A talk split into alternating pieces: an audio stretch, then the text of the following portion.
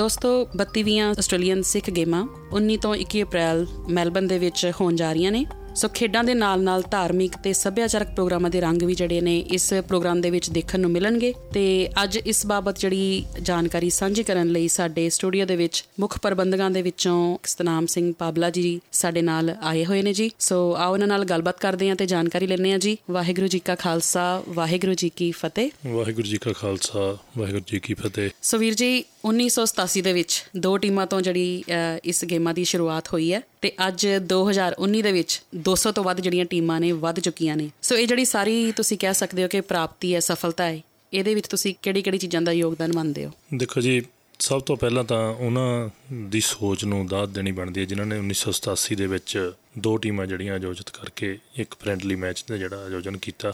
ਜੀ। ਮਕਸਦ ਸੀ ਕਿ ਸਾਡਾ ਭਾਈਚਾਰਾ ਆਸਟ੍ਰੇਲੀਆ ਦੇ ਵਿੱਚ ਦੂਰ ਦਰਾਡੇ ਤੱਕ ਖਿਲ ਰਿਹਾ ਹੋਇਆ ਔਰ ਗਿਣਤੀ ਬਹੁਤ ਹੀ ਥੋੜੀ ਹੈ ਔਰ ਕੋਈ ਸਬਬ ਨਹੀਂ ਸੀ ਬਣਦੇ ਇਕੱਠੇ ਹੋਣ ਦੇ। ਸੋ ਇਸ ਮਕਸਦ ਨੂੰ ਮੁੱਖ ਰੱਖ ਕੇ ਉਹਨਾਂ ਨੇ ਜਿਹੜਾ ਚਲੋ ਉਹ ਫ੍ਰੈਂਡਲੀ ਮੈਚ ਆਰਗੇਨਾਈਜ਼ ਕੀਤਾ ਔਰ ਉਹ ਕਾਫੀ ਕਾਮਯਾਬ ਰਿਹਾ ਜਿਹੜਾ ਪਹਿਲੀ ਵਾਰੀ ਫ੍ਰੈਂਡਲੀ ਮੈਚ ਹੋਇਆ। ਭਾਵੇਂ ਕਿ ਦੋ ਟੀਮਾਂ ਸੀ 100 ਜਾਂ 150 ਦਰਸ਼ਕ ਸੀ ਪਰ ਉਸ ਵੇਲੇ ਇੰਨੇ ਦਰਸ਼ਕ ਵੀ ਇਕੱਠੇ ਕਰਨੇ ਚਲੋ ਬਹੁਤ ਆਸਾਨ ਜਿਹਾ ਕੰਮ ਨਹੀਂ ਸੀਗਾ ਬਹੁਤ ਔਖਾ ਕੰਮ ਸੀਗਾ। ਸੋ ਉਹਨਾਂ ਨੂੰ ਇਹਦੇ ਵਿੱਚ ਲਾਭ ਦਿਸਿਆ ਨਜ਼ਰ ਆਇਆ ਤਾਂ ਉਹਦੇ ਨਾਲ ਹੀ ਉਸ ਤੋਂ ਅਗਲੇ ਸਾਲ ਮੈਲਬਨ ਦੇ ਵਿੱਚ ਇਹਨੂੰ ਚੁਣਿਆ ਗਿਆ ਕਿ ਮੈਲਬਨ ਦੇ ਵਿੱਚ ਅਸੀਂ ਫੇਰ ਇਕੱਤਰ ਹੋਵਾਂਗੇ ਇਸੇ ਟਾਈਮ ਸੋ ਤੁਹਾਨੂੰ ਲੱਗਦਾ ਜਿਵੇਂ ਭਾਈਚਾਰਾ ਵਧਿਆ ਹੈ ਤੇ ਇਹਦਾ ਵੀ ਕੁਝ ਪ੍ਰਭਾਵ ਜਿਹੜਾ ਹੈ ਇਹਨਾਂ ਤੇ ਪਿਆ ਹੈ? ਹਾਂਜੀ ਇਹ ਸਾਰੀਆਂ ਚੀਜ਼ਾਂ ਦਾ ਦੇਖੋ ਜੀ ਹੈਗਾ ਅਸਰ ਜਾਂ ਯੋਗਦਾਨ ਕਹਿ ਸਕਦੇ ਆ ਜਿਹੜੇ ਪ੍ਰਬੰਧਕ 1987 ਤੋਂ ਲੈ ਕੇ ਅੱਜ 2019 ਆ ਗਿਆ ਸਮੇਂ-ਸਮੇਂ ਸਿਰ ਜਿਹੜਾ ਇਹਨਾਂ ਨੂੰ ਰੂਪਰੇਖਾ ਤਿਆਰ ਕਰਦੇ ਇਹਨਾਂ ਨੂੰ ਗੇਮਾਂ ਨੂੰ ਆਰਗੇਨਾਈਜ਼ ਕਰਦੇ ਆ ਫੰਡ ਰੇਜ਼ਿੰਗ ਕਰਦੇ ਆ, ਇਹਦੇ ਲਈ ਆਪਣਾ ਟਾਈਮ ਦਿੰਦੇ ਆ। ਔਰ ਦਰਸ਼ਕ ਜਿਹੜੇ ਆ ਹਮ ਹਮਾ ਕੇ ਦੂਰੋਂ ਦਰਾਡਿਆਂ ਪਹੁੰਚਦੇ ਆ ਔਰ ਭਾਈਚਾਰਾ ਜਿਹੜਾ ਸਹਿਯੋਗ ਕਰਦਾ। ਬਿਜ਼ਨਸ ਪੀਪਲ ਜਿਹੜੇ ਕਿ ਆਪਣੇ ਦਸਾਂ ਨਹੋਂ ਦੀ ਕਿਰਤ ਚੋਂ ਇਹਦੇ ਵਿੱਚ ਯੋਗਦਾਨ ਪਾਉਂਦੇ ਆ। ਸੋ ਸਾਰਿਆਂ ਦਾ ਜਿਹੜਾ ਯੋਗਦਾਨ ਆ, ਉਹਦੇ ਨਾਲ ਹੀ ਜਿਹੜਾ ਇਹ ਵਿਸ਼ਾਲ ਰੂਪ ਜਿਹੜਾ ਗੇਮਾਂ ਨੇ ਧਾਰਨ ਕੀਤਾ ਅੱਜ ਦੀ ਡੇਟ ਦੇ ਵਿੱਚ, ਸਾਰਿਆਂ ਦਾ ਬਣਦਾ ਸਹਿਯੋਗ ਜਿਹੜਾ ਉਹਦੇ ਕਰਕੇ ਹੀ। ਸੋ ਬਿਲਕੁਲ ਜੀ, ਬਹੁਤ ਵਧੀਆ ਗੱਲ ਹੈ। ਜਿਵੇਂ ਜਿਵੇਂ ਸਾਡਾ ਜਿਹੜਾ ਭਾਈਚਾਰਾ ਇੰਨਾ ਵਿਸਤਾਰ ਦੇ ਵਿੱਚ ਜਿਹੜੀ ਕੌਮ ਅੱਗੇ ਵਧ ਰਹੀ ਹੈ ਪੂਰੇ ਆਸਟ੍ਰੇਲੀਆ ਦੇ ਵਿੱਚ। ਸੋ ਉਹਦੇ ਕਰਕੇ ਜਿਹੜੀਆਂ ਸਿੱਖ ਗੇਮਾਂ ਦਾ ਜਿਹੜਾ ਵਿਸ਼ਾਲ ਰੂਪ ਹੈ, ਉਹ ਅਸੀਂ ਅੱਜ ਦੇਖਣ ਨੂੰ ਨਜ਼ਰ ਆ ਰਿਹਾ ਹੈ। ਤੇ ਮੈਲਬਨ ਦੀਆਂ ਜਿਹੜੀ ਕਮਿਊਨਿਟੀ ਹੈ, ਇਹਦੇ ਵਾਸਤੇ ਇੱਕ ਬੜੀ ਹੀ ਭਾਗਾਂ ਵਾਲੀ ਗੱਲ ਵੀ ਹੈ ਕਿ ਉਹਨਾਂ ਨੂੰ ਇਹ ਸੇਵਾ ਜਿਹੜੀ ਹੈ, ਇਸ ਵਕਤ ਕਰਨ ਦਾ ਮੌਕਾ ਮਿਲ ਰਿਹਾ ਹੈ। ਸੋ ਨਾਲ ਹੀ ਨਾਲ ਜੇ ਅਸੀਂ ਗੱਲ ਕਰੀਏ ਕਿ ਜੇ ਸਿੱਖ ਗੇਮਾਂ ਦੀ ਸੋ ਕਿਹਾ ਜਾਂਦਾ ਹੈ ਕਿ ਜਿਹੜੀਆਂ ਸਿੱਖ ਗੇਮਾਂ ਨੇ, ਸਿਰਫ ਖੇਡਾਂ ਨਹੀਂ ਹੈਗੀਆਂ, ਬਲਕਿ ਸਮੁੱਚੇ ਜਿਹੜੇ ਪੰਜਾਬੀ ਭਾਈਚਾਰਾ ਹੈ, ਉਹਦਾ ਇੱਕ ਨਕਸ਼ਾ ਜਿਹੜਾ ਪੇਸ਼ ਕਰਦੀਆਂ ਨੇ। ਸੋ ਇਹਦੇ ਬਾਰੇ ਜਰੂਰ ਸਾਨੂੰ ਥੋੜੀ ਜੀ ਜਾਣਕਾਰੀ ਸਾਂਝੀ ਕਰੋ। ਜੀ ਜਿਸ ਤਰ੍ਹਾਂ ਤੁਸੀਂ ਦੱਸਿਆ ਹੀ ਕੱਲੀਆਂ ਗੇਮਾਂ ਨਾ ਹੋ ਕੇ ਸਪੋਰਟਸ ਜਿਹੜੀ ਆ ਉਹਦਾ ਆਪਣਾ ਇੱਕ ਦਾਇਰਾ ਹੈ ਉਹ ਵੀ ਹੈ। ਇਹਦੇ ਨਾਲ ਨਾਲ ਜਿਹੜਾ ਧਾਰਮਿਕ ਪੱਖ ਜਿਹੜਾ ਕਿ ਸਿੱਖ ਫੋਰਮ ਦੇ ਵਿੱਚ ਵਿਚਾਰਿਆ ਜਾਣਾ। ਜੀ। ਸੋ ਉਹ ਵੀ ਫਰਾਈਡੇ ਨੂੰ ਆਯੋਜਿਤ ਕੀਤਾ ਗਿਆ। ਸਿੱਖ ਫੋਰਮ ਸਵੇਰੇ 10 ਵਜੇ ਤੋਂ ਲੈ ਕੇ ਸ਼ਾਮ 5 ਵਜੇ ਤੱਕ ਉਹ ਚੱਲੇਗਾ। ਜੀ। ਜਿਹਦੇ ਵਿੱਚ ਬੁਲਾਰੇ ਨੇ ਜਿਹੜੇ ਜਿਹੜੇ ਬੋਲਣਾ ਚਾਹੁੰਦੇ ਆ ਕਾਫੀ ਸਾਰੇ ਜਿਹੜੇ ਪਰਚੇ ਸਾਡੇ ਪਾਸ ਪਹੁੰਚ ਚੁੱਕੇ ਆ। ਸੋ ਮੈਟਰ ਜਿਹੜਾ ਅਸੀਂ ਦੱਸਿਆ ਸੀਗਾ ਕਿ ਸਾਨੂੰ ਆਸਟ੍ਰੇਲੀਆ ਦੀ ਜਿਹੜੀ ਜੋ ਸਾਡੇ ਦਰਪੇਸ਼ ਸਮੱਸਿਆਵਾਂ ਜੀ। ਭਾਈਚਾਰੇ ਨੂੰ ਆਉਂਦੀਆਂ ਉਹਨਾਂ ਦਾ ਹੱਲ ਜਾਂ ਸਕੂਲਾਂ ਦੇ ਵਿੱਚ ਬੋਲਿੰਗ ਜਾਂ ਵਰਕ ਪਲੇਸ ਤੇ ਬੋਲਿੰਗ ਇਹੋ ਜਿਹੇ ਜਿਹੜੇ ਮਸਲੇ ਆ ਉਹ ਵਿਚਾਰੇ ਜਾਣ ਨਾ ਕਿ ਸਾਨੂੰ ਦੁਨੀਆ 'ਚ ਬਾਕੀ ਪੋਲਿਟਿਕਸ 'ਚ ਕੀ ਹੋ ਰਿਹਾ ਉਹਦੇ ਨਾਲ ਬਹੁਤਾ ਵਾਸਤਾ ਨਹੀਂ। ਸਾਨੂੰ ਇੱਥੇ ਆਪਣੇ ਘਰ ਦੇ ਵਿੱਚ ਕੀ ਚਾਹੀਦਾ? ਅਸੀਂ ਸਰਕਾਰਾਂ ਤੱਕ ਆਪਣੀ ਜਿਹੜੀ ਪਹੁੰਚ ਆ ਉਹ ਕਿਸ ਤਰ੍ਹਾਂ ਕਰ ਸਕਦੇ ਆ? ਇਹੋ ਜਿਹੇ ਜਿਹੜੇ ਮਸਲੇ ਆ ਉਹ ਵਿਚਾਰੇ ਜਾਣ। ਧਾਰਮਿਕ ਪੱਖ ਦੇ ਨਾਲ ਨਾਲ ਜਿਹੜਾ ਸੱਭਿਆਚਾਰਕ ਪੱਖ ਆ ਉਹਦਾ ਵੀ ਜਿਹੜਾ ਪੂਰਾ ਖਿਆਲ ਰੱਖਿਆ ਗਿਆ ਦੋ ਦਿਨ ਜਿਹੜੇ ਦੋ ਰਾਤਾਂ ਸ਼ਾਮ ਨੂੰ ਹੈ ਫਰਾਈਡੇ ਤੇ ਸੈਚਰਡੇ ਬੰਜਲ ਪਲੇਸ ਜਿਹੜਾ ਕਿ ਮੈਂ ਕਹਿੰਦਾ ਆਲਾ ਦਰਜੇ ਦਾ ਵੈਨਿਊ ਹੈ ਜਿਹਨਾਂ ਜਿਹਨਾਂ ਨੇ ਦੇਖਿਆ ਹੋਵੇਗਾ ਸ਼ਾਇਦ ਬੜੇ ਪ੍ਰੋਗਰਾਮ ਹੁੰਦੇ ਆ। ਸੋ ਉਹ ਬੁੱਕ ਕੀਤਾ ਹੋਇਆ ਉੱਥੇ ਦੋਏ ਰਾਤਾਂ ਜਿਹੜਾ ਕਲਚਰਲ ਪ੍ਰੋਗਰਾਮ ਜਿਹੜੇ ਕਰਵਾਏ ਜਾਣਗੇ। ਸਾਰੀਆਂ ਦੀਆਂ ਸਾਰੀਆਂ ਇਵੈਂਟਸ ਜਿਹੜੀਆਂ ਫੈਮਿਲੀ ਲਈ ਬੱਚਿਆਂ ਲਈ ਜਿਹੜਾ ਇਹ ਖਾਸ ਕਰਕੇ ਆਯੋਜਿਤ ਕੀਤੀਆਂ ਗਈਆਂ। ਜੀ। ਔਰ ਬਿਲਕੁਲ ਅਲਕੋਹਲ ਫ੍ਰੀ ਕਿਸੇ ਤਰ੍ਹਾਂ ਦਾ ਕੋਈ ਨਸ਼ਾ ਪਤਾ ਆਦ ਤੇ ਕਿਸੇ ਨੂੰ ਅਲਾਉ ਨਹੀਂ ਕੀਤਾ ਜਾਊਗਾ ਵਰਤਣ ਦੀ। ਜੀ। ਸੋ ਇਹ ਖਾਸ ਖਿਆਲ ਰੱਖਿਆ ਜਾਵੇ ਇਹਨਾਂ ਗੱਲਾਂ ਦਾ। ਸੋ ਬਹੁਤ ਵਧੀਆ ਗੱਲ ਹੈ ਜੀ ਕਿ ਇਹ ਪਰਿਵਾਰਿਕ ਇਵੈਂਟ ਹੈ ਤੇ ਅਲਕੋਹਲ ਫ੍ਰੀ ਹੈ। ਬਹੁਤ ਜ਼ਰੂਰੀ ਹੈ ਕਿ ਜਿਹੜੀਆਂ ਜਦੋਂ ਅਸੀਂ ਸਿੱਖ ਗੇਮਾਂ ਕਹਿੰਦੇ ਆ ਤੇ ਇਹ ਚੀਜ਼ ਬਹੁਤ ਜ਼ਰੂਰੀ ਆਂਦੀ ਕਿ ਅਸੀਂ ਇੱਕ ਸਹੀ ਮੈਸੇਜ ਦਈਏ ਤੇ ਨਸ਼ਾ ਰਹਿਤ ਜਿਹੜੇ ਇਹੋ ਜਿਹੇ ਸਾਡੇ ਇਵੈਂਟਸ ਹੋਣ। ਸੋ ਤੁਸੀਂ ਕਲਚਰਲ ਪ੍ਰੋਗਰਾਮ ਦੀ ਗੱਲ ਕੀਤੀ ਕਿ ਦੋ ਨਾਈਟਸ ਦਾ ਹੋਏਗਾ। ਸੋ ਇਹ ਜਿਹੜਾ ਇਵੈਂਟ ਹੋਏਗਾ ਜੀ ਇਹ ਫ੍ਰੀ ਹੋਏਗਾ ਜਾਂ ਪੇਡ ਹੋਏਗਾ ਦੇ ਵਿੱਚ? ਇਹਦੀ ਟਿਕਟ ਹੈਗੀ ਹੈ ਜੀ ਵੈਬਸਾਈਟ ਤੇ ਜਾ ਕੇ ਮਤਲਬ ਲਿੰਕ ਹੈਗਾ ਜੀ। ਟਿਕਟਾਂ ਜਿਹੜੀਆਂ ਅਵੇਲੇਬਲ ਆ ਜੇ ਇੱਕ ਰਾਤ ਦੀ ਲੈਣੀ ਹੈ ਮੇਰੇ ਹਿਸਾਬ ਨਾਲ ਹੈ 35 ਡਾਲਰ ਦੀ ਹੈ। ਜੀ। ਜੇ ਤੁਸੀਂ ਇਕੱਠੀਆਂ ਦੋਨੋਂ ਰਾਤਾਂ ਦੀਆਂ ਲੈ ਲੈਂਦੇ ਸ਼ਾਇਦ 60 ਡਾਲਰ ਦੀ ਦੋ ਰਾਤਾਂ ਦੀ ਟਿਕਟ ਹੈਗੀ ਹੈ ਠੀਕ ਹੈ ਜੀ। ਬੜੀ ਕਿ ਬਿਲਕੁਲ ਵਾਜਬ ਪ੍ਰਾਈਸ ਰੱਖੀ ਗਈ ਹੈ ਬਹੁਤ ਸਾਰਾ ਖਰਚਾ ਜਿਹੜਾ ਆ ਜੀ। ਆਰਗੇਨਾਈਜ਼ ਕਰਨ ਦੇ ਵਿੱਚ ਆਉਂਦਾ ਆ। ਅਸੀਂ ਸਿਰਫ ਖਰਚਾ ਰਿਕਵਰ ਕਰਨ ਤੱਕ ਦੇ ਜਿਹੜਾ ਇੰਨੀ ਕਿ ਜਿਹੜੀ ਟਿਕਟ ਰੱਖੀ ਹੈ ਠੀਕ ਹੈ ਜੀ। ਸੋ ਵੀਰ ਜੀ ਤੁਸੀਂ ਸਿੱਖ ਫੋਰਮ ਦਾ ਵੀ ਤੁਸੀਂ ਮੈਂਸ਼ਨ ਕੀਤਾ ਦੇ ਵਿੱਚ। ਸੋ ਤੁਹਾਨੂੰ ਥੋੜੀ ਜੀ ਬੈਕਗ੍ਰਾਉਂਡ ਦੱਸੋ ਕਿ ਸਿੱਖ ਫੋਰਮ ਜਿਹੜਾ ਹੈ ਉਹ ਕਦੋਂ ਇਹਦੇ ਸਿੱਖ ਗੇਮਾਂ ਦਾ ਇੱਕ ਪਾਰਟ ਬਣਿਆ? ਕਿੰਨੀ ਦੇਰ ਹੋਈ ਤੇ ਕਿਹੜੇ ਅਹ, ਕਹਿ ਸਕਦੇ ਕਿ ਕਿਵੇਂ ਇਹਦੀ ਜਿਹੜੀ ਆਪਾਂ ਕਹਿ ਸਕਦੇ ਹਿੱਸਾ ਬਣਿਆ ਜਦੋਂ ਇਹ? ਜਿਸ ਤਰ੍ਹਾਂ ਅਹ, ਮੈਂ ਆਪਾਂ ਪਹਿਲਾਂ ਗੱਲ ਕੀਤੀ ਹੈ ਜੀ ਕੁਝ ਲੋਕਾਂ ਦਾ ਕਹਿਣਾ ਹੈ ਕਿ ਜਦੋਂ ਸਿੱਖ ਗੇਮਾਂ ਸ਼ੁਰੂ ਹੋਈਆਂ 1987 ਦੇ ਵਿੱਚ ਹਾਕੀ ਦੇ ਮੈਚ ਦੇ ਨਾਲ ਨਾਲ ਜਿਹੜਾ ਸ- ਜਿਹੜਾ ਧਾਰਮਿਕ ਪੱਖ ਆ ਉਹ ਵੀ ਵਿਚਾਰਿਆ ਗਿਆ। ਬੇਸ਼ੱਕ ਕਿ ਉਹਦਾ ਵਿਸ਼ਾਲ ਰੂਪ ਨਹੀਂ ਸੀ ਪਰ ਉਸ ਵੇਲੇ ਵੀ ਵਿਚਾਰਿਆ ਗਿਆ ਉਹ ਤੋਂ ਅਗਲੇ ਸਾਲਾਂ ਦੌਰਾਨ ਵੀ। ਪਰ ਪਿਛਲੇ ਕੁਝ ਸਾਲਾਂ ਤੋਂ ਖਾਸ ਕਰਕੇ ਮੈਨੂੰ ਯਾਦ ਹੈ ਕਿ ਜਦੋਂ 2001 ਦੇ ਵਿੱਚ ਅਸੀਂ ਇੱਥੇ। ਮੈਲਬਨ ਦੇ ਵਿੱਚ ਗੇਮਾਂ ਆਰਗੇਨਾਈਜ਼ ਕੀਤੀਆਂ ਸੋ ਉਸ ਵੇਲੇ ਸਿੱਖ ਫੋਰਮ ਤੇ ਕਾਫੀ ਧਿਆਨ ਦਿੱਤਾ ਗਿਆ। ਸੋ ਇਸ ਵਾਰੀ ਵੀ ਸਾਡੀ ਕੋਸ਼ਿਸ਼ ਹੈ ਇਹੀ ਹੈ ਕਿ ਸਿੱਖ ਫੋਰਮ ਨੂੰ ਵਧੀਆ ਤਰੀਕੇ ਦੇ ਨਾਲ ਜਿਹੜਾ ਰਨ ਕੀਤਾ ਜਾਵੇ। ਇੱਕ ਦਿਨ ਜਿਹੜਾ ਸਿੱਖ ਫੋਰਮ ਜਿਹੜਾ ਕਿ AFL ਫੰਕਸ਼ਨ ਰੂਮ ਹੈ ਜਿਹੜਾ ਬਿਲਕੁਲ ਜਿੱਥੇ ਮੇਨ ਵੈਨਿਊ ਹੋਇਆ ਉਹਦੇ ਐਡਜੈਸੈਂਟ ਹੈ 100 ਮੀਟਰ ਦੀ ਦੂਰੀ ਤੇ। ਸੋ ਕਿਸੇ ਨੂੰ ਇਹ ਵੀ ਨਹੀਂ ਹੈ ਕਿ ਬਹੁਤ ਦੂਰ ਜਾਣਾ ਪਵੇਗਾ ਜਾਂ ਆਮ ਤੌਰ ਤੇ ਇਹ ਸ਼ਿਕਾਇਤ ਵੀ ਹੁੰਦੀ ਹੈ ਜਿਨ੍ਹਾਂ ਨੇ ਸਿੱਖ ਫੋਰਮ ਦੇ ਵਿੱਚ ਭਾਗ ਲੈਣਾ ਹੁੰਦਾ ਜਾਂ ਸੁਣਨ ਜਾਣਾ ਹੁੰਦਾ, ਦੇਖਣ ਜਾਣਾ ਹੁੰਦਾ, ਉਹ ਕਹਿੰਦੇ ਕਿ ਮੇਨ ਵੈਨਿਊ ਤੋਂ ਬਹੁਤ ਦੂਰ ਸੀ ਵੈਨਿਊ ਸੋ ਇਸ ਵਾਰ ਇਹੋ ਜਿਹਾ ਕੁਝ ਨਹੀਂ, ਬਿਲਕੁਲ ਐਡਜੈਸੈਂਟ ਹੈ 100 ਕੁ ਮੀਟਰ ਦੀ ਦੂਰੀ ਤੇ ਹੈ। ਬਹੁਤ ਵਧੀਆ ਜੀ। ਸੋ ਮੈਂ ਤੁਹਾਡੇ ਟੌਪਿਕਸ ਜਿਹੜੇ ਆ ਤੁਹਾਡੀ ਵੈਬਸਾਈਟ ਤੋਂ ਦੇਖੇ ਸੀ ਤੇ ਇਹ ਬੜੇ ਵਧੀਆ ਟੌਪਿਕਸ ਜਿਸ ਤਰ੍ਹਾਂ ਕਿ ਆਸਟ੍ਰੇਲੀਆ ਦੇ ਜੋ ਭਾਈਚਾਰੇ ਨੂੰ ਮੁਸ਼ਕਲਾਂ ਆਂਦੀਆਂ ਨੇ, ਭਾਵੇਂ ਉਹ ਦਸਤਾਰ ਸੰਬੰਧੀ ਨੇ ਜਾਂ ਭਾਵੇਂ ਆਪਣੇ ਬੱਚਿਆਂ ਦੀ ਪੜ੍ਹਾਈ ਸੰਬੰਧੀ ਨੇ ਕਿ ਉਹਨਾਂ ਨੂੰ ਸਕੂਲਾਂ ਦੇ ਵਿੱਚ ਤੇ ਆਪਣੇ ਜਿਹੜੇ ਸਿੱਖ ਸਕੂਲ ਹੋਣ, ਉਹਨਾਂ ਬਾਰੇ ਜੋ ਵੀ ਲੋੜਾਂ ਨੇ, ਉਹਨਾਂ ਬਾਰੇ ਤੁਸੀਂ ਟੌਪਿਕਸ ਰੱਖੇ ਨੇ। ਸੋ ਬੜੇ ਵਧੀਆ ਟੌਪਿਕਸ ਨੇ। ਸੋ ਇਸ ਵਕਤ ਤੁਹਾਨੂੰ ਕਿੰਨੇ ਕੁ ਪਰਚੇ ਜਿਹੜੇ ਨੇ ਆ ਚੁੱਕੇ ਨੇ? ਇਹ ਕੁੱਲ ਗਿਣਤੀ ਵੀ ਤਾਂ ਮੇਰੇ ਕੋਲ ਨਹੀਂ ਸਾਰੇ ਪਹੁੰਚੇ ਕਿਉਂਕਿ ਜਿਹੜੇ ਮਿੰਟੂ ਬਰਾੜ ਸਾਡੇ ਨੈਸ਼ਨਲ ਕੋਆਰਡੀਨੇਟਰ ਨੇ ਜੀ ਕਲਚਰਲ ਦੇ। ਜੀ। ਉਹਨਾਂ ਦੇ ਪਾਸ ਜਿਹੜੀ ਸਾਰੇ ਪਰਚੇ ਪਹੁੰਚੇ ਹੋਏ ਆ ਸੋ ਮੈਨੂੰ ਤਕਰੀਬਨ 7 ਜਾਂ 8 ਪਰਚਿਆਂ ਦੀ ਜਾਣਕਾਰੀ ਹੈ। ਪਰ ਉਹਨਾਂ ਦੇ ਦੱਸਣ ਮੁਤਾਬਕ 12 ਜਾਂ 14 ਪਰਚੇ ਜਿਹੜੇ ਆ ਪਹੁੰਚ ਠੀਕ ਚੁੱਕੇ ਹੈ ਆ। ਜੀ। ਹਾਂਜੀ। ਸੋ ਜਿਹੜੇ ਇਹ ਪਰਚੇ ਨੇ ਮੈਂ ਦੇਖਿਆ ਸੀ ਕਿ ਤੁਸੀਂ ਇੱਥੇ ਲਿਖਿਆ ਹੋਇਆ ਤੁਹਾਡੀ ਵੈਬਸਾਈਟ ਤੇ ਕਿ ਇੱਕ ਜਿਹੜੀ ਆ ਇੱਕ ਬੁੱਕ ਬਣਾਈ ਜਾਏਗੀ। ਜੀ ਉਹਨੂੰ ਇਹਨੂੰ ਡਿਜੀਟਲ ਰੂਪ ਦੇ ਵਿੱਚ ਜਿਹੜਾ ਰੀਸਟੋਰ ਕੀਤਾ ਜਾਊਗਾ ਜੀ। ਠੀਕ ਹੈ ਜੀ। ਤੇ ਇਹਦੀ ਸਿਲੈਕਸ਼ਨ ਕੌਣ-ਕੌਣ ਕਰੇਗਾ ਕਿ ਕਿਹੜੇ ਪਰਚੇ ਉਸ ਕੋਈ ਕੁਆਲਿਟੀ ਸਟੈਂਡਰਡ ਜਿਹੜਾ ਰੱਖਿਆ ਗਿਆ ਹੋਏਗਾ ਕਿ ਉਹ ਕਿਸ ਤਰ੍ਹਾਂ ਤੁਸੀਂ ਕਰੋਗੇ ਹਾਂਜੀ ਸਿਲੈਕਸ਼ਨ ਆਉਣ ਵਾਲੇ ਦਿਨਾਂ ਦੇ ਵਿੱਚ ਸਾਡੀ ਜਿਹੜੀ ਨੈਸ਼ਨਲ ਕਮੇਟੀ ਦੇ ਕੋਆਰਡੀਨੇਟਰ ਆ ਉਹਨਾਂ ਦੀ ਤੇ ਲੋਕਲ ਕੋਆਰਡੀਨੇਟਰ ਜਿਹੜੇ ਕਿ ਮੇਰੇ ਜ਼ਿੰਮੇਵਾਰੀ ਆ। ਠੀਕ ਹੈ ਜੀ। ਸੋ ਅਸੀਂ ਜਿਹੜੇ ਹੋਰ ਕੋਈ ਸਾਡੇ ਸਕਾਲਰਸ ਹੈ ਕਮਿਊਨਿਟੀ ਦੇ ਲੋਕਲ ਉਹਨਾਂ ਨੂੰ ਵੀ ਉਹਨਾਂ ਨਾਲ ਲੈ ਕੇ ਠੀਕ ਹੈ ਜੀ। ਇਹਨਾਂ ਦੀ ਸਿਲੈਕਸ਼ਨ ਕਰਾਂਗੇ। ਠੀਕ ਹੈ ਜੀ। ਤਾਂ ਇਹਨਾਂ ਦੀ ਕੋਈ ਲਾਸਟ ਡੇਟ ਹੈਗੀ ਜਾਂ ਜਿਹੜਾ ਪਰਚਾ? ਜਮ੍ਹਾਂ ਕਰਾਉਣ ਦੀ ਜਿਹੜੀ ਲਾਸਟ ਡੇਟ ਨਿਕਲ ਚੁੱਕੀ ਹੈ ਜੀ। ਨਿਕਲ ਚੁੱਕੀ ਹੈ ਜੀ। ਹਾਂਜੀ। ਠੀਕ ਹੈ। ਸੋ ਅੱਗੇ ਚੱਲਦੇ ਹਾਂ ਜੀ। ਪਿਛਲੇ ਸਾਲ ਤੋਂ ਇੱਕ ਬੜਾ ਹੀ ਨਵੇਕਲਾ ਜਿਹੜਾ ਉਦਮ ਕੀਤਾ ਜਾ ਰਿਹਾ ਸਿੱਖ ਗੇਮਾਂ ਵੱਲੋਂ, ਤੇ ਉਹਦੇ ਵਿੱਚ ਅਸੀਂ ਦੇਖਿਆ ਕਿ ਪ੍ਰਿੰਸੀਪਲ ਸੁਖਵੰਤ ਸਿੰਘ ਜੀ ਹੁਣੀ ਜਿਹੜੇ ਆਪਣੀ ਟੀਮ ਦੇ ਨਾਲ, ਆਪਣੇ ਜਥੇ ਦੇ ਨਾਲ, ਉਹ- ਉਹਨਾਂ ਨੇ ਬਹੁਤ ਵਧੀਆ 31 ਰਾਗਾਂ ਦੇ ਵਿੱਚ ਵੱਖਰੇ ਵੱਖਰੇ ਗੁਰੂ ਘਰਾਂ ਦੇ ਵਿੱਚ, ਪੂਰੀਆਂ, ਪੂਰੇ ਆਸਟ੍ਰੇਲੀਆ ਭਰ ਦੇ ਗੁਰੂ ਘਰਾਂ ਦੇ ਵਿੱਚ ਜਿਹੜਾ ਉਹਨਾਂ ਨੇ ਕੀਰਤਨ ਕੀਤਾ ਤੇ ਤਾਂਤੀ ਸਾਜ਼ਾਂ ਦੀ ਜਿਹੜੀ ਹੈ ਵਰਤੋਂ ਕੀਤੀ ਹੈ, ਜਿਹੜਾ ਕਿ ਇੱਕ ਬੜੀ ਵਧੀਆ ਸ਼ਮੂਲੀਅਤ ਹੈ ਇਸ ਪ੍ਰੋਗਰਾਮ ਦੇ ਵਿੱਚ। ਸੋ ਇਸ ਸਾਲ ਵੀ ਉਹਨਾਂ ਦਾ ਪ੍ਰੋਗਰਾਮ ਜਿਹੜੇ ਜੀ ਉਹ ਹੋ ਰਹੇ ਨੇ ਉਹਨਾਂ ਦੇ? ਜੀ ਹਾਂ, ਅਗਰ ਤੁਸੀਂ ਦੇਖਿਆ ਹੋਵੇ ਤਾਂ ਪਿਛਲੇ ਕੁਝ ਦਿਨਾਂ ਤੋਂ ਪਰਥ ਤੋਂ ਇਹ ਟੂਰ ਜਿਹੜਾ ਸ਼ੁਰੂ ਹੋ ਚੁੱਕਾ ਹੈ ਕੀਰਤਨ ਦਾ। ਔਰ ਅੱਜ ਉਸ ਦੇ ਨਾਲ ਨਾਲ ਸਿੱਖ ਖੇਡਾਂ ਦੀ ਜਿਹੜੀ ਮਿਸਾਲ ਵੀ ਕੱਢੀ ਗਈ ਹੈ ਇਸ ਵਾਰੀ। ਜੀ। ਸੋ ਉਹ ਟੂਰ ਜਿਹੜਾ ਇਸ ਵੇਲੇ ਆਪਣੇ ਦੂਜੇ ਦੌਰ ਦੇ ਵਿੱਚ ਪਹੁੰਚ ਗਿਆ ਸਾਊਥ ਆਸਟ੍ਰੇਲੀਆ ਐਡੀਲੇਡ ਦੇ ਵਿੱਚ ਜੀ। ਇਹ ਪਹੁੰਚਿਆ ਹੋਇਆ ਜੀ। ਅੱਜ ਸ਼ਾਇਦ ਐਡੀਲੇਡ ਤੋਂ ਜਿਹੜਾ ਹੈ ਕਿ ਕੰਟਰੀ ਸਾਈਡ ਹੈ ਰਿਵਰਲੈਂਡ ਗੁਰਦੁਆਰਾ ਸਾਹਿਬ। ਅੱਜ ਸ਼ਾਮ ਦੇ ਪ੍ਰੋਗਰਾਮ ਸ਼ਾਇਦ ਰਿਵਰਲੈਂਡ ਗੁਰਦੁਆਰਾ ਸਾਹਿਬ। ਬਹੁਤ ਵਧੀਆ ਜੀ। ਸੋ ਸਾਨੂੰ ਆਪਾਂ ਦੇਖਦੇ ਰਵਾਂਗੇ ਕਿ ਮੈਲਬਨ ਦੇ ਵਿੱਚ ਜਿਹੜੇ ਪ੍ਰੋਗਰਾਮ ਨੇ ਉਹਨਾਂ ਦੇ ਕਦੋਂ ਹੋਣਗੇ ਤੇ ਕਿੱਥੇ ਕਿੱਥੇ ਹੋਣਗੇ। ਸੋ ਅਸੀਂ ਜ਼ਰੂਰ ਨਜ਼ਰ ਰੱਖਾਂਗੇ ਉਹਦੇ ਉੱਪਰ ਵੀ। ਬਾਕੀ ਪ੍ਰੋਗਰਾਮ ਜਿਹੜੇ ਆ ਵੈਬਸਾਈਟ ਤੇ ਸ਼ਾਇਦ ਜਾਣਕਾਰੀ ਜ਼ਿਆਦਾ ਹੋਵੇ ਮੈਂ ਤੁਹਾਨੂੰ ਇੰਨਾ ਦੱਸ ਸਕਦਾ ਕਿ ਸਿੱਖ ਖੇਡਾਂ ਜਦੋਂ ਸ਼ੁਰੂ ਹੋ ਜਾਣਗੀਆਂ ਸੈਚਰਡੇ ਨਾਈਟ ਜਿਹੜਾ ਸਿੱਖ ਖੇਡਾਂ ਦੇ 20 ਅਹ, ਅਪ੍ਰੈਲ ਨੂੰ ਜਿਹੜਾ ਆਖਰੀ ਦੀਵਾਨ ਹੋਣਾ ਹੈ ਇਸ ਟੂਰ ਦਾ ਕੀਰਤਨ ਟੂਰ ਦਾ ਉਹ ਗੁਰਦੁਆਰਾ ਸਾਹਿਬ ਕਰੇਗੀਵਨ ਦੇ ਵਿੱਚ ਬਹੁਤ ਵਧੀਆ ਜੀ। ਹੋਣ ਜਾ ਰਿਹਾ ਜੀ। ਠੀਕ ਹੈ ਜੀ। ਵੈਸੇ ਅੱਜ ਕੱਲ ਨਾ ਵੈਬਸਾਈਟ ਦੇ ਨਾਲੋਂ ਫੇਸਬੁੱਕ ਜਾਂ ਸੋਸ਼ਲ ਮੀਡੀਆ ਤੇ ਨਜ਼ਰ ਰੱਖਣੀ ਜ਼ਿਆਦਾ ਵਧੀਆ ਕਿਉਂਕਿ ਵੈਬਸਾਈਟ ਕਈ ਵਾਰੀ ਅਪਡੇਟ ਨਹੀਂ ਹੁੰਦੀ ਬਟ ਸੋਸ਼ਲ ਮੀਡੀਆ 'ਚ ਅਸੀਂ ਕਿਸੇ ਪਾਸਿਓਂ ਪਿੱਛੇ ਨਹੀਂ ਰਹਿੰਦੇ ਹੈਗੇ। ਸੋ ਮੇਰੇ ਖਿਆਲ ਜਿਹੜਾ ਤੁਹਾਡਾ ਪੇਜ ਹੈ ਅ, 32nd Australian Sikh games Melbourne 2019 so ਉਹ ਇੱਕ ਬਹੁਤ ਵਧੀਆ ਸੋਰਸ ਹੈ ਕਿਉਂਕਿ ਉੱਥੋਂ ਜਿਹੜੀ ਜਾਣਕਾਰੀ ਪ੍ਰਾਪਤ ਕਰਨੀ ਜ਼ਿਆਦਾ ਸੌਖੀ ਹੈ। ਸੋ ਇੱਕ ਹੋਰ ਪੋਸਟ ਜਿਹੜਾ ਕਿ ਫੇਸਬੁੱਕ ਤੇ ਹੀ ਹੈ। ਉਹ ਤੁਹਾਡੀ ਵੈਬਸਾਈਟ ਤੇ ਨਹੀਂ ਹੈ। ਉਹ ਹੈ। ਜੀ ਇੱਕ ਨਵਾਂ ਦੇਖਿਆ ਸੀ ਜਿਹੜੇ ਪੰਜਾਬ ਦੇ ਬਹੁਤ ਇੱਕ ਉੱਗੇ ਕਲਾਕਾਰ ਨੇ ਗੁਰਪ੍ਰੀਤ ਸਿੰਘ ਬਠਿੰਡਾ ਤੋਂ ਤੇ ਬਹੁਤ ਸਾਰੀਆਂ ਉਹਨਾਂ ਨੇ ਬਹੁਤ ਵਧੀਆ ਵਧੀਆ ਉਹਨਾਂ ਨੇ ਜਿਹੜੀਆਂ ਪੇਂਟਿੰਗਸ ਆਪਣੀਆਂ ਬਣਾਈਆਂ ਹੋਈਆਂ ਨੇ। ਸੋ ਅੱਜ ਇੱਕ ਪੋਸਟਰ ਨਜ਼ਰ ਆਇਆ ਸੀ ਉੱਥੇ ਉਹਨਾਂ ਨੇ ਲਿਖਿਆ ਸੀ ਕਿ ਲਾਈਵ ਉਹ ਜਿਹੜੀ ਪੇਂਟਿੰਗ ਹੈ ਉਹ ਉੱਥੇ ਕਰਨਗੇ। ਸੋ ਉਹਦੇ ਬਾਰੇ ਕੋਈ ਜਾਣਕਾਰੀ ਹੋਵੇ ਤਾਂ ਜਰੂਰ ਸਾਂਝੀ ਕਰੋ ਜੀ। ਹਾਂਜੀ ਜਿੱਥੇ ਤੱਕ ਮੇਰੇ ਕੋਲ ਇਹਦੇ ਸੰਬੰਧੀ ਜਾਣਕਾਰੀ ਕਿਉਂਕਿ ਇਹ ਨੈਸ਼ਨਲ ਜਿਹੜੀ ਸਾਡੀ ਬਾਡੀ ਹੈ ਉਹਨਾਂ ਨੇ ਆਰਗੇਨਾਈਜ਼ ਕੀਤੀ ਹੈ। ਜੀ। ਸੋ ਜਾਣਕਾਰੀ ਤਾਂ ਇਹੀ ਹੈ ਕਿ ਉਹ ਪਹੁੰਚ ਰਹੇ ਆ ਔਰ। ਜਿਸ ਤਰ੍ਹਾਂ ਤੁਸੀਂ ਦੱਸਿਆ ਕਿ ਲਾਈਵ ਪੇਂਟਿੰਗ ਜਿਹੜੀ ਉੱਥੇ ਕਰੋਗੇ ਔਰ ਜੋ ਉਹਨਾਂ ਦਾ ਬਾਕੀ ਆਰਟ ਵਰਕ ਆ ਉਹਦੀ ਐਕਸੀਬਿਸ਼ਨ ਜਿਹੜੀ ਹੋਏਗੀ। ਜੀ। ਉਹਦੇ ਨਾਲ ਹੀ ਜਿਹੜੇ ਆਸਟ੍ਰੇਲੀਆ ਦੇ ਜਿਹੜੇ ਲੋਕਲ ਹੈਗੇ ਆ ਇੱਕ ਡੈਨੀਅਲ ਕੌਨਲ ਜੀ। ਸੋ ਉਹਨਾਂ ਦਾ ਵੀ ਜਿਹੜਾ ਪ੍ਰੋਗਰਾਮ ਹੈ ਉਹਨਾਂ ਦੀ ਵੀ ਆਰਟ ਵਰਕ ਦੀ ਜਿਹੜੀ ਆ ਉਹ ਵੀ ਲਾਈਵ ਉੱਥੇ ਮਤਲਬ ਆਪਣੀਆਂ। ਜਿਹੜੇ ਪੇਂਟਿੰਗਸ ਬਣਾਉਂਦੇ ਆ ਔਰ। ਉਸ ਤੋਂ ਬਾਅਦ ਉਹ ਆਕਸ਼ਨ ਕਰਦੇ ਆ ਔਰ ਉਹ ਜੋ ਵੀ ਫੰਡ ਰੇਜ਼ ਕਰਦੇ ਆ ਉਹ ਤੋਂ ਆਕਸ਼ਨ ਤੋਂ ਉਹ ਕਿਸੇ ਨਾ ਕਿਸੇ ਚੈਰਿਟੀ ਨੂੰ ਡੋਨੇਟ ਕਰਦੇ ਆ। ਠੀਕ ਹੈ ਜੀ। ਸੋ ਉਹ ਵੀ ਸੋ ਉਹ ਤੁਸੀਂ ਚੈਰਿਟੀ ਬਾਅਦ ਚ ਡਿਸਾਈਡ ਕਰਦੇ ਹੋ ਜਾਂ ਕਰ ਚੁੱਕੇ ਹੋ?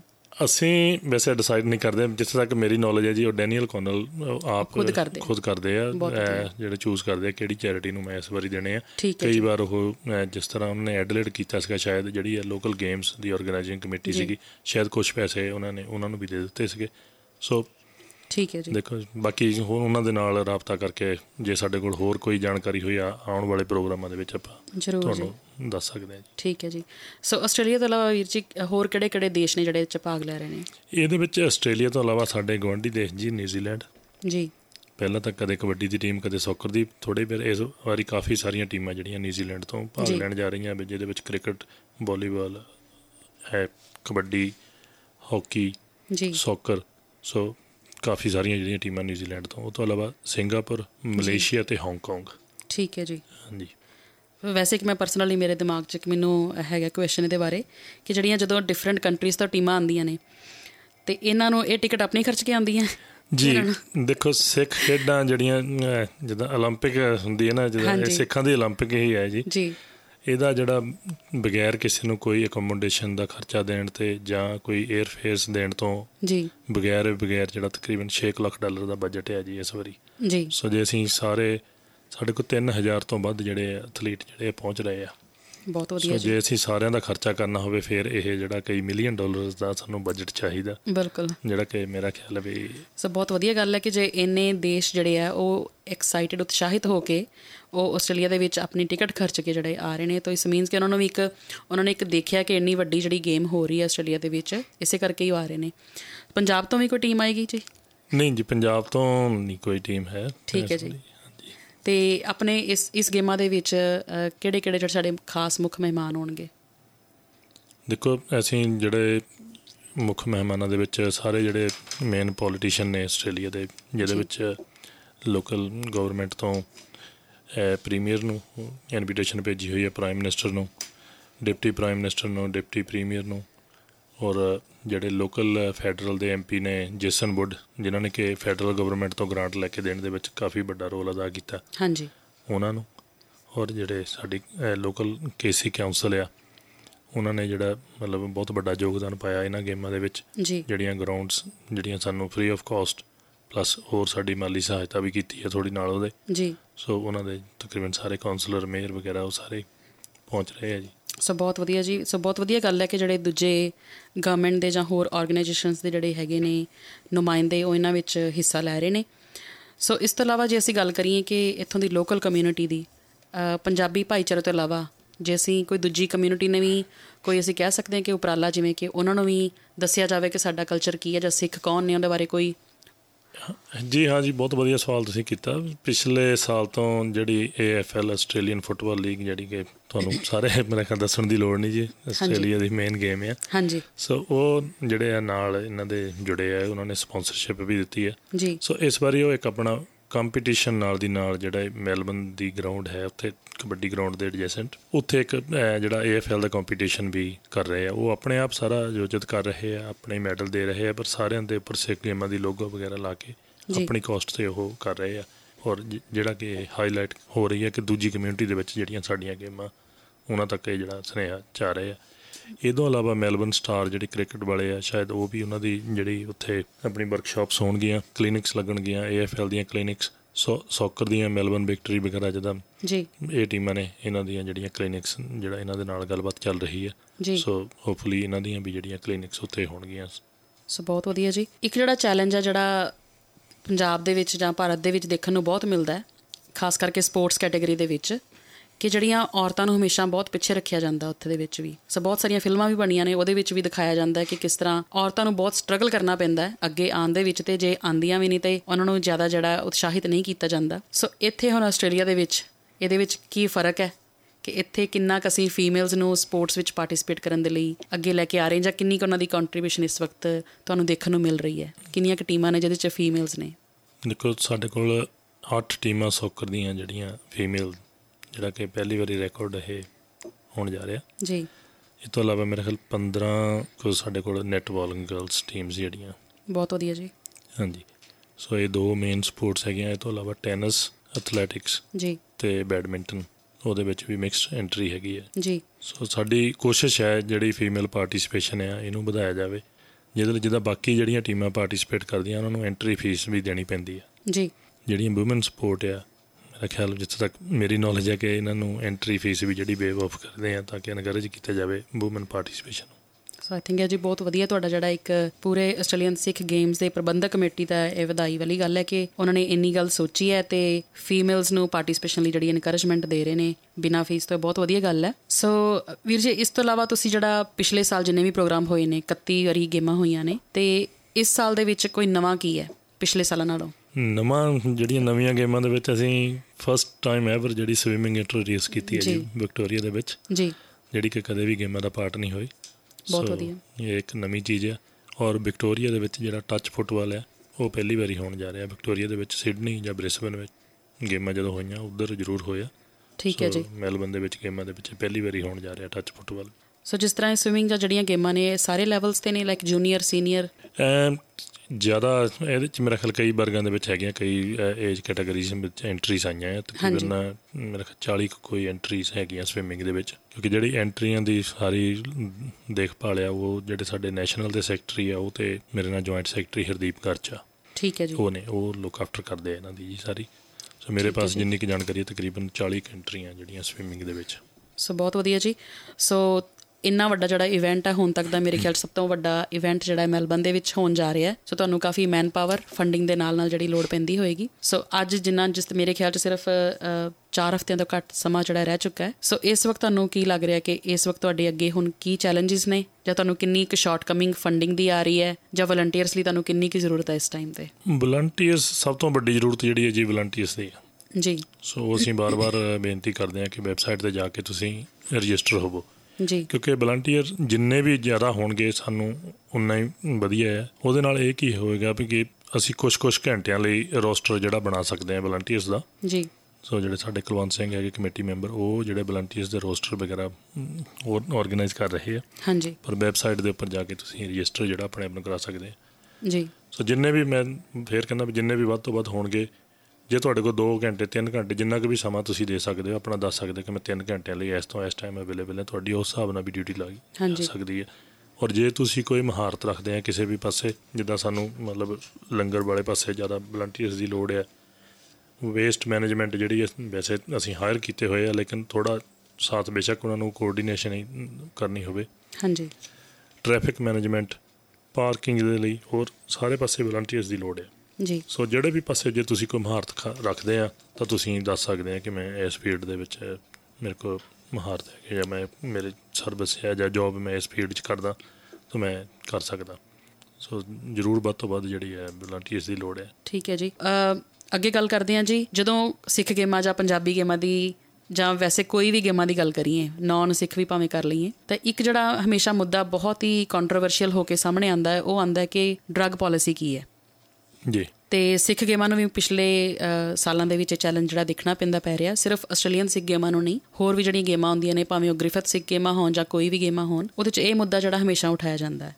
ਤਾਂ ਇਸ ਬਾਰੇ ਜਿਹੜੀ ਤੁਹਾਡੀ ਪ੍ਰਬੰਧਕ ਕਮੇਟੀ ਦੀ ਵਿੱਚ ਕੀ ਪਾਲਿਸੀ ਹੈ ਜੀ? ਪਾਲਿਸੀ ਬੜੀ ਕਲੀਅਰ ਹੈ ਜੀ ਅਸੀਂ ਪਿਛਲੇ ਹੋਰ ਪ੍ਰੋਗਰਾਮਾਂ 'ਚ ਵੀ ਕਲੀਅਰ ਕਰ ਚੁੱਕੇ ਹਾਂ। ਜੀ। ਸੋ ਜਿਹੜੀ ਪਾਲਿਸੀ ਆ ਉਹਨੂੰ ਬੜੀ ਸਟ੍ਰਿਕਟਲੀ ਜਿਹੜਾ ਇੰਪਲੀਮੈਂਟ ਕੀਤਾ ਜਾਊਗਾ। ਡਰੱਗ ਟੈਸਟ ਜਿਹੜੇ ਰੈਂਡਮ ਖਿਡਾਰੀਆਂ ਦੇ ਹੋਣਗੇ। ਜੀ। ਉਹ ਕਿਸੇ ਵੀ ਖਿਡਾਰੀ ਦਾ ਕਿਸੇ ਵੀ ਫੀਲਡ ਦੇ ਵਿੱਚ। ਕਿਸੇ ਵੇਲੇ ਵੀ ਹੋ ਸਕਦਾ। ਜੀ। ਸੋ ਸਾਰਿਆਂ ਨੂੰ ਅਸੀਂ ਵਾਰਨ ਕਰਦੇ ਹਾਂ ਕਿ ਕੋਈ ਵੀ ਇਹੋ ਜਿਹੀ ਜਿਹੜੀ ਪ੍ਰੋਹਿਬਿਟਡ ਸਬਸਟੈਂਸ ਖਾ ਕੇ ਗੇਮਾਂ ਦੇ ਵਿੱਚ ਪਾਰਟਿਸਿਪੇਟ ਨਾ ਕਰੋ। ਸੋ ਯੂ ਨੈਵਰ ਨੋ ਕਿਹੜੀ ਵਾਰੀ ਆ ਜਾਣੀ ਆ। ਜੀ। ਔਰ ਜਿਹੜਾ ਵੀ ਪੋਜ਼ਿਟਿਵ ਪਾਇਆ ਗਿਆ ਉਹਦੀ ਫਰਦਰ ਜਿਹੜੀ ਹੈ ਪਾਰਟਿਸਿਪੇਸ਼ਨ ਉੱਥੇ ਰੁਕ ਜਾਊਗੀ। ਔਰ ਜਿਹੜੇ ਕਲੱਬ ਤੇ ਪਲੇਅਰ ਦੋਨਾਂ ਨੂੰ ਫਾਈਨ ਜੀ। ਸੋ ਇਹ ਜਦੋਂ ਤੁਹਾਡੀ ਕੋਈ ਵੀ ਟੀਮ ਰਜਿਸਟਰ ਕਰਦੀ ਹੈ ਤੁਸੀਂ ਇਹਨੂੰ ਐਜ਼ ਅ ਰਾਈਟਿੰਗ ਚ ਕੋਈ ਦਿੰਦੇ ਹੋ ਉਹਨਾਂ ਨੂੰ? ਜੀ ਜਿੰਨੀਆਂ? ਜਿੰਨੀਆਂ ਵੀ ਟੀਮਾਂ ਰਜਿਸਟਰ ਹੋਈਆਂ ਸਾਰਿਆਂ ਨੂੰ ਜਿਹੜੀ ਡਰੱਗ ਪਾਲਿਸੀ ਆ ਜਾ ਚੁੱਕੀ ਆ। ਠੀਕ ਹੈ ਜੀ। ਈਮੇਲ ਥੋੜੇ ਦਿਨ ਪਹਿਲਾਂ ਇੱਕ ਤੇ ਮੀਟਿੰਗ ਵੀ ਹੋਈ ਹੈ ਸਾਰੀ ਲੋਕਲ ਕਮੇਟੀ ਦੀ ਤੇ ਨੈਸ਼ਨਲ ਕਮੇਟੀ ਦੀ। ਜੀ। ਸੋ ਕੁਛ ਇੱਕ ਉਹ ਸੋਧਾਂ ਵੀ ਉਹਦੇ ਵਿੱਚ ਸ਼ਾਇਦ ਉਹ ਸੋਧਿਆ ਵਰਜਨ ਵੀ ਜਿਹੜਾ ਆ ਪਹੁੰਚ ਗਿਆ ਹੋਊਗਾ ਸਾਰੇ ਇਹ ਕਲੱਬਾਂ ਦੇ ਕੋਲ।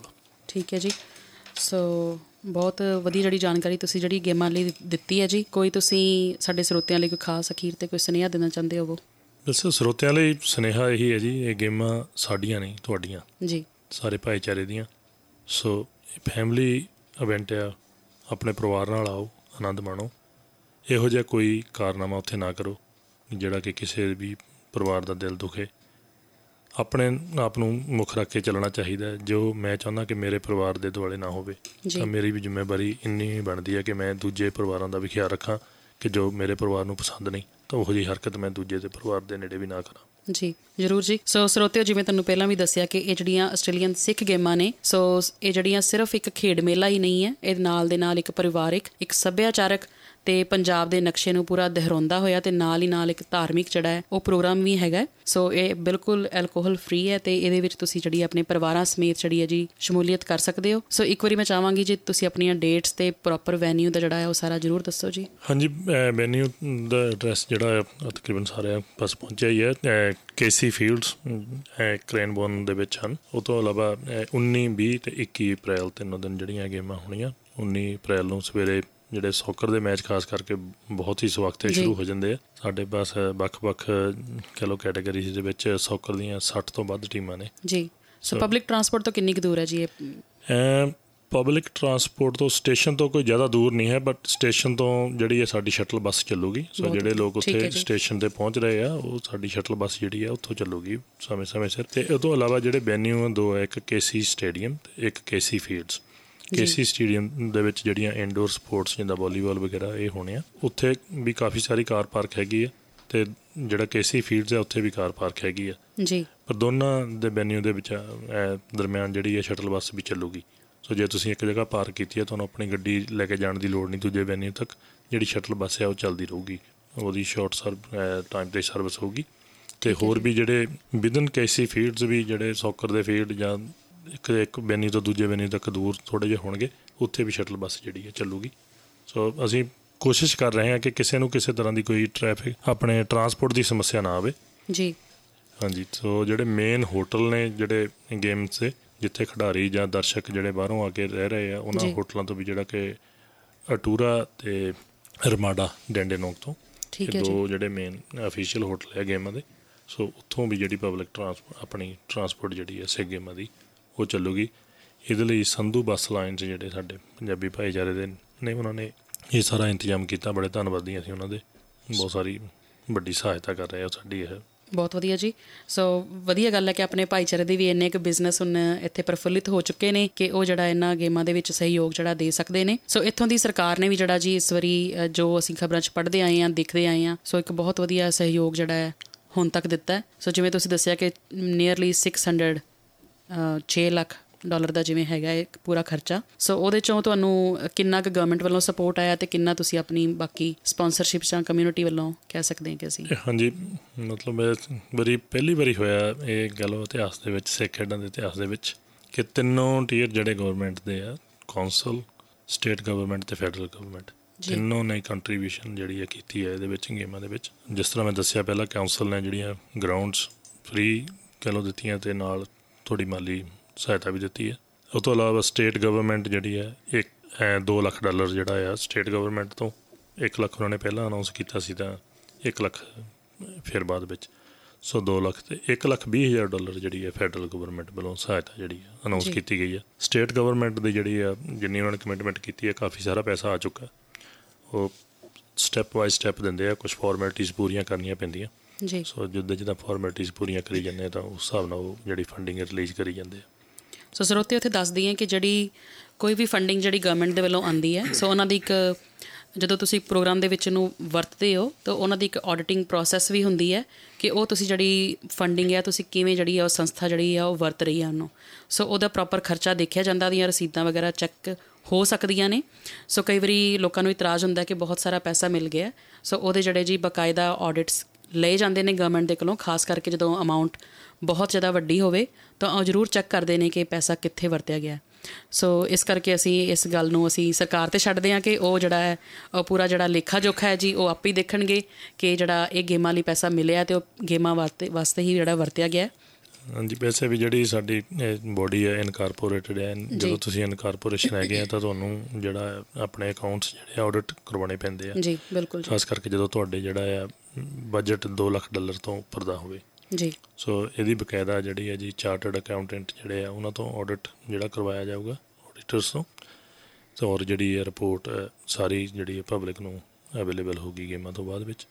ਸਮਾਂ ਜ਼ਰੂਰ ਲੱਗਦਾ ਹੁੰਦਾ ਇਹਨੂੰ ਥੋੜਾ ਜਿਹਾ ਪਹਿਲੀ ਗੱਲ ਤਾਂ 30 ਜੂਨ ਤੱਕ ਵੇਟ ਕਰਨੀ ਪਊਗੀ। ਉਹ ਤੋਂ ਬਾਅਦ ਫਿਰ ਅਸੀਂ ਜੋ ਵੀ ਇਹਦਾ ਹਿਸਾਬ ਕਿਤਾਬ ਹੈ ਜਿਹੜਾ ਸਾਰਿਆਂ ਤੱਕ ਪਹੁੰਚਾਂਗੇ। ਗਵਰਨਮੈਂਟਾਂ ਤੋਂ ਇਲਾਵਾ ਮੈਂ ਸਾਡੇ ਜਿਹੜੇ ਧਾਰਮਿਕ ਅਦਾਰੇ ਆ ਸਾਡੇ ਗੁਰਦੁਆਰਾ ਸਾਹਿਬਾਨ ਹੈ ਜੀ ਉਹਨਾਂ ਵੱਲੋਂ ਵੀ ਬਹੁਤ ਸਾਰੀ ਮਾਲੀ ਸਹਾਇਤਾ ਜਿਹੜੀ ਹੈ ਮਿਲੀ ਹੈ। ਜੀ। ਉਹਨਾਂ ਦਾ ਵੀ ਅਸੀਂ ਧੰਨਵਾਦ ਕਰਦੇ ਹਾਂ। ਗੁਰਦੁਆਰਾ ਸਾਹਿਬ ਕਰੇਗੀਬਨ ਬਲੈਕਬਰਨ ਤੇ ਕੀਜ਼ਬੋਰੋ ਜਿਨ੍ਹਾਂ ਨੇ ਕਿ ਕੈਸ਼ ਕਾਫੀ ਦਿੱਤਾ ਭਾਈਚਾਰੇ ਦਾ ਪੈਸਾ ਹੈ ਸਾਰਾ ਕਮਿਊਨਿਟੀ ਦਾ ਪੈਸਾ ਲੇਕਿਨ ਸਾਨੂੰ ਗੁਰਦੁਆਰਾ ਸਾਹਿਬ ਵੱਲੋਂ ਕਾਫੀ ਵੱਡਾ ਸਹਿਯੋਗ ਮਿਲਿਆ। ਉਹਦਾ ਫਾਇਦਾ ਸਾਨੂੰ ਇਹ ਹੋਇਆ ਕਿ ਸਾਨੂੰ ਜਿਹੜਾ ਘਰ ਘਰ ਜਾ ਕੇ ਡੋਰ ਨੋਕਿੰਗ ਨਹੀਂ ਕਰਨੀ ਪਈ। ਸੋ ਇਸ ਗੱਲ ਕਰਕੇ ਅਸੀਂ ਧੰਨਵਾਦ ਕਰਦੇ ਹਾਂ ਜੀ ਗੁਰਦੁਆਰਾ ਸਾਹਿਬ ਸਾਰਿਆਂ ਦੀਆਂ ਕਮੇਟੀਆਂ ਦਾ ਜਿੱਦਾਂ। ਤੇ ਕੀਜ਼ਬੋਰੋ ਗੁਰਦੁਆਰਾ ਸਾਹਿਬ ਤੋਂ ਲੰਗਰ ਵੀ ਤਿਆਰ ਕਰਾਉਣ ਦੇ ਵਿੱਚ ਉਹ ਹੈਲਪ ਕਰ ਰਹੇ ਆ। ਔਰ ਇਸ ਤਰ੍ਹਾਂ ਬਲੈਕਬਰਨ ਵੀ ਗੁਰਦੁਆਰਾ ਸਾਹਿਬ ਸ਼ੈਪਟਨ ਵੀ ਤੇ ਖਾਲਸਾ ਛਾਉਣੀ ਪਲੰਪਟਨ ਉਹ ਵੀ ਜਿਹੜਾ ਲੰਗਰ ਬਣਾਉਣ ਦੇ ਵਿੱਚ ਸਰਵ ਕਰਨ ਦੇ ਵਿੱਚ। ਬੇਦੀ ਪਰਿਵਾਰ ਜਿਹੜੇ ਕਿ ਲੰਗਰ ਦੀ ਸਾਰੀ ਸੇਵਾ ਲਈ ਹੈ ਜਿਨ੍ਹਾਂ ਨੇ, ਉਹਨਾਂ ਦੇ ਨਾਲ ਜਿਹੜਾ ਸਹਿਯੋਗ ਕਰ ਰਹੇ ਸੋ ਬਹੁਤ ਵਧੀਆ ਜੀ, ਇਹ ਬਹੁਤ ਵਧੀਆ ਗੱਲ ਹੈ ਕਿ ਉੱਥੇ ਨਾਲ ਨਾਲ ਜਿੱਥੇ ਤੁਸੀਂ ਪ੍ਰੋਗਰਾਮ ਨੂੰ ਅਟੈਂਡ ਕਰਨਾ ਹੈ, ਤੁਹਾਨੂੰ ਖਾਣ ਪੀਣ ਦੀ ਵੀ ਕੋਈ ਸੋਚਣ ਦੀ ਲੋੜ ਨਹੀਂ ਹੈ। ਉੱਥੇ ਲੰਗਰ ਦੇ ਜਿਹੜੇ ਜੀ ਖੁੱਲੇ ਭੰਡਾਰੇ ਉੱਥੇ ਚੱਲਣਗੇ, ਸੋ ਲੰਗਰ ਜਿਹੜਾ ਉੱਥੇ ਸਾਰਾ ਦਿਨ ਪ੍ਰੋਗਰਾਮ 'ਚ ਵਰਤਾਇਆ ਜਾਏਗਾ ਜੀ। ਸੋ ਮੇਰਾ ਅਖੀਰਲਾ ਜਿਹੜਾ ਸਵਾਲ ਹੈ ਜੀ, ਬਸ ਉਹ ਹੈ ਕਿ ਜਿਹੜੇ ਕਈ ਵਾਰੀ ਕਹਿ ਸਕਦੇ ਕਿ ਅਸੀਂ ਡਿਸੇਬਲਡ ਕੋਈ ਹੁੰਦੇ ਨੇ, ਉਹਨਾਂ ਲਈ ਕੋਈ ਅੰਦਰ ਇਨਕਲੂਸਿਵ ਕੋਈ ਉੱਥੇ ਜਾਣ ਆਉਣ ਦੇ ਲਈ ਕੋਈ ਉਪਰਾਲਾ ਜਿਵੇਂ ਕਹਿ ਸਕਦੇ ਕੁਝ ਪ੍ਰਬੰਧ ਜਿਹੜੇ ਨੇ ਕਿਵੇਂ ਵੀਲ ਚੇਅਰ ਵਗੈਰਾ ਲਈ ਕਈ ਵਾਰੀ ਸਵਾਲ ਆਉਂਦੇ ਨੇ ਹਾਂਜੀ ਜਿਹੜਾ ਇਹ ਵੈਨਿਊ ਆ ਸਾਡਾ ਜਿਹੜਾ ਮੇਨ ਐਕਸੈਸ ਹੈਗੀ ਹਾਂਜੀ। ਹਾਂਜੀ ਉੱਥੇ ਡਿਸੇਬਲਡ ਐਕਸੈਸ ਹੈਗੀ ਹੈ ਜੇ ਕੋਈ ਵੀ ਬੰਦਾ ਵੀਲ ਚੇਅਰ ਤੇ ਪਹੁੰਚਦਾ ਠੀਕ ਹੈ ਜੀ। ਬਕਾਇਦਾ ਐਕਸੈਸ ਪ੍ਰੋਵਾਈਡ ਕਰੀ ਜਾਊਗੀ। ਜੀ। ਠੀਕ ਹੈ ਜੀ। ਸੋ ਬਹੁਤ ਬਹੁਤ ਧੰਨਵਾਦ ਤੁਹਾਡਾ। ਤੁਸੀਂ ਸਾਨੂੰ ਬਹੁਤ ਹੀ ਵਡਮੁੱਲੀ ਜਿਹੜੀ ਹੈ ਜਾਣਕਾਰੀ ਸਾਡੇ ਸਰੋਤਿਆਂ ਨਾਲ ਸਾਂਝੀ ਕੀਤੀ ਹੈ। ਸੋ ਅਸੀਂ ਵੀ ਸਰੋਤਿਆਂ ਨੂੰ ਇਹੀ ਗੁਜ਼ਾਰਿਸ਼ ਕਰਦੇ ਹਾਂ ਕਿ ਬਹੁਤ ਵਧੀਆ ਪ੍ਰੋਗਰਾਮ ਜਿਹੜਾ ਹੈ ਆਉਣ ਵਾਲੇ ਹਫ਼ਤਿਆਂ ਦੇ ਵਿੱਚ ਜਿਹੜਾ ਲੌਂਗ ਵੀਕਐਂਡ ਹੈ ਈਸਟਰ ਵਾਲਾ ਉਹਦੇ ਤੇ ਹੋਣ ਜਾ ਰਿਹਾ ਹੈ। ਸੋ ਮੈਲਬਨ ਦੀ ਜਿਹੜੀ ਵਾਰੀ ਹੈ ਮੇਰੇ ਖਿਆਲ ਜੀ ਤਕਰੀਬਨ 4-5 ਸਾਲ ਬਾਅਦ ਆਉਂਦੀ ਹੈ? ਇਹ ਇਸ ਸਟੇਜ ਤੇ ਜੀ ਤਕਰੀਬਨ 6 ਸਾਲ ਬਾਅਦ ਇੱਕ ਸ਼ਹਿਰ ਦੀ ਵਾਰੀ ਆਉਂਦੀ ਹੈ ਜੀ। ਠੀਕ ਹੈ ਜੀ। ਸੋ ਸਰਕਾਰ ਪਹਿਲਾਂ ਬਣ ਜਾਂਦੀ ਹੈ ਜੀ ਚੇਂਜ ਹੋ ਜਾਂਦੀ ਹੈ। ਸੋ ਉਸ ਤੋਂ ਬਾਅਦ ਹੀ ਜਿਹੜੀ ਅਸੀਂ ਕਹਿ ਸਕਦੇ ਹਾਂ ਕਿ ਗੇਮਾਂ ਦੀ ਵਾਰੀ ਆਉਂਦੀ ਹੈ। ਸੋ ਸੋ ਇਹਦਾ ਮਤਲਬ ਕਿ ਪਿਛਲੀ ਵਾਰੀ 2013 ਦੇ ਵਿੱਚ 2013 ਦੇ ਵਿੱਚ ਇੱਥੇ ਹੋਈਆਂ ਸੀਗੀਆਂ। ਇਹ ਹੋਈਆਂ ਸੀ ਜੀ। ਸੋ 6 ਸਾਲ ਬਾਅਦ ਜੀ ਮੈਲਬਨ ਦੇ ਵਿੱਚ ਇਹ ਗੇਮਾਂ ਆਈਆਂ ਨੇ। ਸੋ ਜਰੂਰ ਤੁਸੀਂ ਆਪਣੇ ਪਰਿਵਾਰਾਂ ਦੇ ਨਾਲ ਜਿਹੜੀ ਜੀ ਸ਼ਮੂਲੀਅਤ ਕਰੋ। ਸੋ ਜਾਣ ਤੋਂ ਪਹਿਲਾਂ ਜੀ ਕੋਈ ਮੈਸੇਜ ਹਾਂਜੀ 6 ਸਾਲਾਂ ਬਾਅਦ ਸ਼ਾਇਦ ਆਉਣ ਵਾਲੇ ਅਗਲੀ ਵਾਰੀ ਸ਼ਾਇਦ 7 ਸਾਲਾਂ ਬਾਅਦ ਹੀ ਆਵੇ ਕਿਉਂਕਿ ਕੁਝ ਹੋਰ ਜਿਹੜੇ ਸ਼ਹਿਰ ਆ ਉਹ ਵੀ ਹੁਣ ਮਤਲਬ ਆਪਣਾ ਹੱਥ ਖੜਾ ਕਰ ਰਹੇ ਆ। ਜੀ। ਹੁਣ ਕਿੰਨੀ ਜਲਦੀ ਉਹਨਾਂ ਦੇ ਕੋਲ ਉਹਨਾਂ ਦੇ ਪ੍ਰਬੰਧਾਂ ਦਾ ਜਾਇਜ਼ਾ ਲੈ ਕੇ ਉਹਨਾਂ ਨੂੰ ਕੰਸੀਡਰ ਕੀਤਾ ਜਾਂਦਾ। ਜੀ। ਤਾਂ ਇਹ ਸਮੇਂ ਦੀ ਗੱਲ ਹੈ ਪਰ ਆਉਣ ਵਾਲੇ 6 ਸਾਲ ਤਕਰੀਬਨ 6 ਤੋਂ 7 ਸਾਲ ਵੇਟ ਕਰਨੀ ਪਊਗੀ ਮੈਲਬਨ ਨੂੰ। ਸਨੇਹਾ ਬਸ ਇਹੀ ਹੈ ਜੀ ਮੈਂ ਬਾਰ-ਬਾਰ ਇਹੀ ਕਹਿਣਾ ਚਾਹੁੰਦਾ ਸਾਰੇ ਸਰੋਤਿਆਂ ਨੂੰ ਜਿੰਨੇ ਵੀ ਤੁਹਾਡੇ ਮਾਧਿਅਮ ਰਾਹੀਂ ਸੁਣ ਰਹੇ ਆ ਕਿ ਪਹੁੰਚੋ ਹਮ ਹਮਾ ਕੇ ਪਹੁੰਚੋ ਆਪਣੇ ਪਰਿਵਾਰਾਂ ਸਮੇਤ ਪਹੁੰਚੋ। ਇਸ ਤਰ੍ਹਾਂ ਕਿਹਾ ਕਿ ਸਾਡੀ ਹੈਲਪ ਕਰੋ ਸਾਡੀ ਹੈਲਪ ਕਰੋ ਆਪਣੀ ਆਪ ਦੀ ਕਰੋ। ਜੇ ਤੁਸੀਂ ਲੰਗਰ ਛਕਿਆ ਉਹ ਤੋਂ ਬਾਅਦ ਜਿਹੜੀਆਂ ਪਲੇਟਾਂ ਵਗੈਰਾ ਉੱਤੇ ਬਿਨ ਮਹੱਈਆ ਕਰਵਾਏ ਜਾਣਗੇ ਸੋ ਸਾਰੇ ਬਣਦਾ ਯੋਗਦਾਨ ਪਾਈਏ ਤਾਂ ਕਿ ਜਿਹੜਾ ਕਿ ਵਧੀਆ ਸੁਨੇਹਾ ਜਾਵੇ ਕਾਉਂਸਲ ਤੱਕ ਵੀ ਤੇ ਜਿਹੜੇ ਬਾਹਰੋਂ ਵੀ ਲੋਕ ਆਏ ਹੋਣ, ਕਿ ਮੈਲਬਨ ਦੇ ਲੋਕ ਜਿਆ ਜਿਹੜੇ ਬਾਹਰੋਂ ਵੀ ਆਏ ਆ, ਬੜੇ ਵੀ ਮਤਲਬ ਵਧੀਆ ਤਰੀਕੇ ਦੇ ਨਾਲ ਵਿਚਰਦੇ ਆ। ਸੋ ਆਪਣਾ ਇਮੇਜ ਅਸੀਂ ਆਪ ਬਣਾਉਣਾ। ਸੋ ਇਹ ਆਪਣੇ ਆਪ ਤੇ ਹੈਗਾ ਡਿਪੈਂਡ ਕਰਦਾ ਜੀ, ਕਿਸ ਤਰ੍ਹਾਂ ਦਾ ਬਣਾਉਣਾ। ਅਸੀਂ ਭਾਈਚਾਰੇ ਤੋਂ ਪੂਰੇ ਸਹਿਯੋਗ ਦੀ ਆਸ ਰੱਖਦੇ ਹਾਂ ਬਿਲਕੁਲ ਜੀ। ਸੋ ਇਹ ਜਿਹੜੇ ਪ੍ਰੋਗਰਾਮ ਨੇ ਜੀ, ਇਹ ਬਹੁਤ ਮਹੀਨਿਆਂ ਦੀ ਜਿਹੜੀ ਕਹਿ ਸਕਦੇ ਆ ਕਿ ਮਿਹਨਤ ਹੁੰਦੀ ਹੈ ਆਰਗੇਨਾਈਜ਼ਰਸ ਨੂੰ ਆਪਣਾ ਪਰਸਨਲ ਲਾਈਫ ਤੋਂ ਕੰਮਕਾਰ ਤੋਂ ਆ ਕੇ ਜਿਹੜੇ ਜੀ ਰੋਜ਼ੇਵਿਆਂ ਦੇ ਵਿੱਚੋਂ ਸਮਾਂ ਕੱਢ ਕੇ ਵਲੰਟਰੀਲੀ ਇਹਦੇ ਵਿੱਚ ਸਮਾਂ ਦੇਣਾ ਪੈਂਦਾ ਸੋ ਬਹੁਤ ਮਿਹਨਤ ਲੱਗਦੀ ਹੈ। ਸੋ ਅਸੀਂ ਜੇ ਜਾ ਕੇ ਘੱਟੋ ਘੱਟ ਇੰਨਾ ਹੀ ਸਹਿਯੋਗ ਦਈਏ ਕਿ ਜਾ ਕੇ ਉੱਥੇ ਆਪਣਾ ਪਰਸਨਲ ਲੈਵਲ ਤੇ ਜਿੰਨਾ ਯੋਗਦਾਨ ਪਾ ਸਕਦੇ ਹਾਂ ਉਹ ਜ਼ਰੂਰ ਅਸੀਂ ਅ, ਆਪਣਾ ਯੋਗਦਾਨ ਦਈਏ ਜੀ। ਸੋ ਤੁਸੀਂ ਆਪਣੇ ਬਹੁਤ ਹੀ ਰੁਝੇਵਿਆਂ ਵਿੱਚੋਂ ਖਾਸ ਕਰਕੇ ਹੁਣ ਜਦੋਂ ਸਮਾਂ ਬਹੁਤ ਥੋੜਾ ਰਹਿ ਚੁੱਕਾ ਹੈ ਤੁਸੀਂ ਉਹ 'ਚੋਂ ਟਾਈਮ ਕੱਢਿਆ ਸਾਡੇ ਨਾਲ ਜੁੜੇ ਜਾਣਕਾਰੀ ਸਾਂਝੀ ਕੀਤੀ। ਸੋ ਬਹੁਤ ਬਹੁਤ ਧੰਨਵਾਦ ਜੀ ਤੁਹਾਡਾ। ਤੁਹਾਡਾ ਵੀ ਬਹੁਤ ਬਹੁਤ ਧੰਨਵਾਦ ਜੀ ਸਾਨੂੰ ਸਮਾਂ ਦੇਣ ਦਾ ਔਰ ਇਹ ਜਾਣਕਾਰੀ ਜਿਹੜੀ ਹੈ ਲੋਕਾਂ ਤੱਕ ਪਹੁੰਚਾਉਣ ਲਈ ਬਹੁਤ ਬਹੁਤ ਧੰਨਵਾਦ ਜੀ। ਵਾਹਿਗੁਰੂ ਜੀ ਕਾ ਖਾਲਸਾ ਵਾਹਿਗੁਰੂ ਜੀ ਕੀ ਫਤਿਹ।